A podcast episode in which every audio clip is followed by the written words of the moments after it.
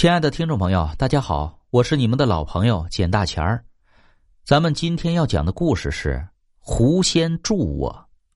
很久以前，有一户大户人家，主人姓李。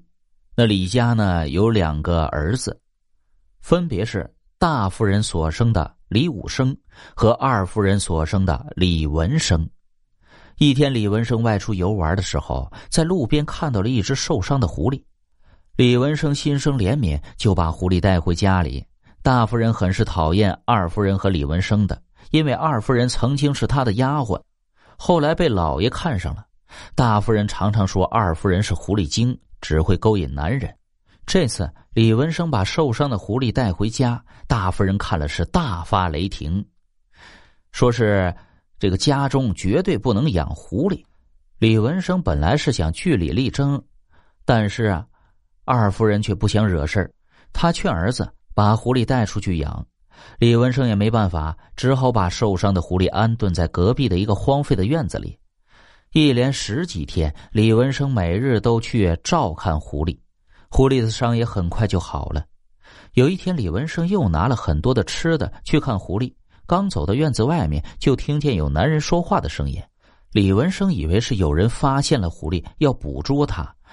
他三步并作两步冲进了院子，进了院子后发现并没有人，只是多了两只狐狸。难道是我听错了？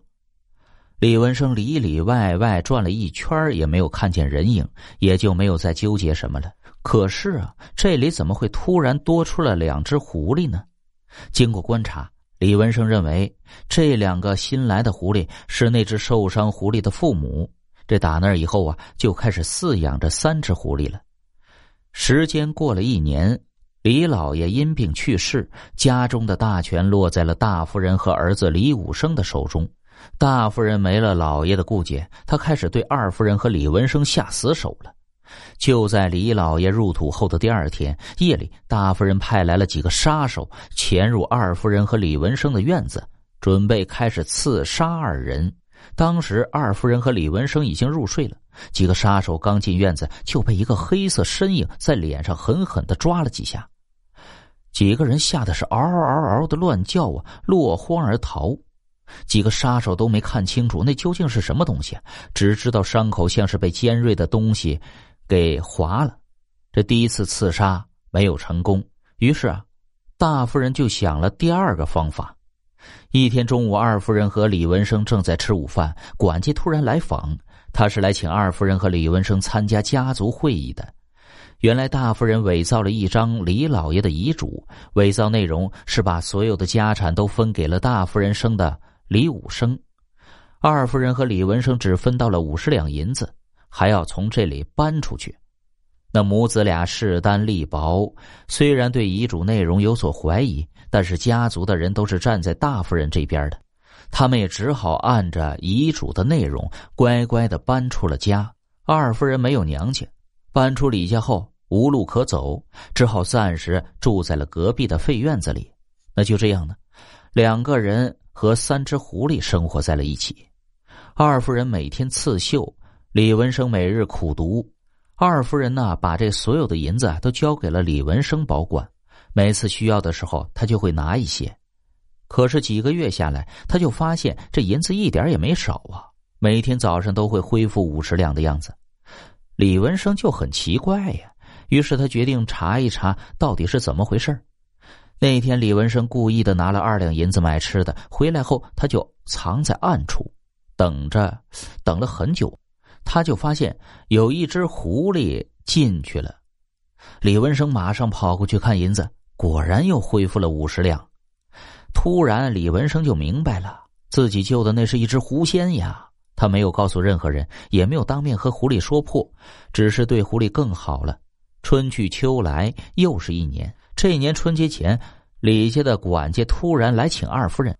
李文生回去后说，大夫人和李武生都疯了，他们疯疯癫癫的说出了当初假做遗嘱的事儿。现在真相大白，请二夫人和李文生回家去，重新回到李家的二夫人和李文生的地位，那是大大的提高了，日子也总算是熬出了头。李文生又想起了那三只狐狸，于是，在后花园建了一个很大的窝给那三只狐狸。可是他亲自去接狐狸的时候，三只狐狸却都消失了。李文生知道这些成了精的狐狸不可能一直在自己身边，可是他还是很伤心，每天晚上都想着他们。有一天晚上，李文生做了个梦，梦见那只狐狸来到他床边。李文生刚要抚摸它，它突然变成了一个容貌秀丽的美人。李文生激动的说不出话来。那狐女说：“如果想娶她为妻，请三日后到当初跟狐狸见面的地方。”李文生一下惊醒了，醒来后激动的不能自已。终于等到了三天期满，他驾着马车来到那个救狐狸的地方。果然有一个白衣女子正站在那里，她的模样和梦中的美人那是完全一样的。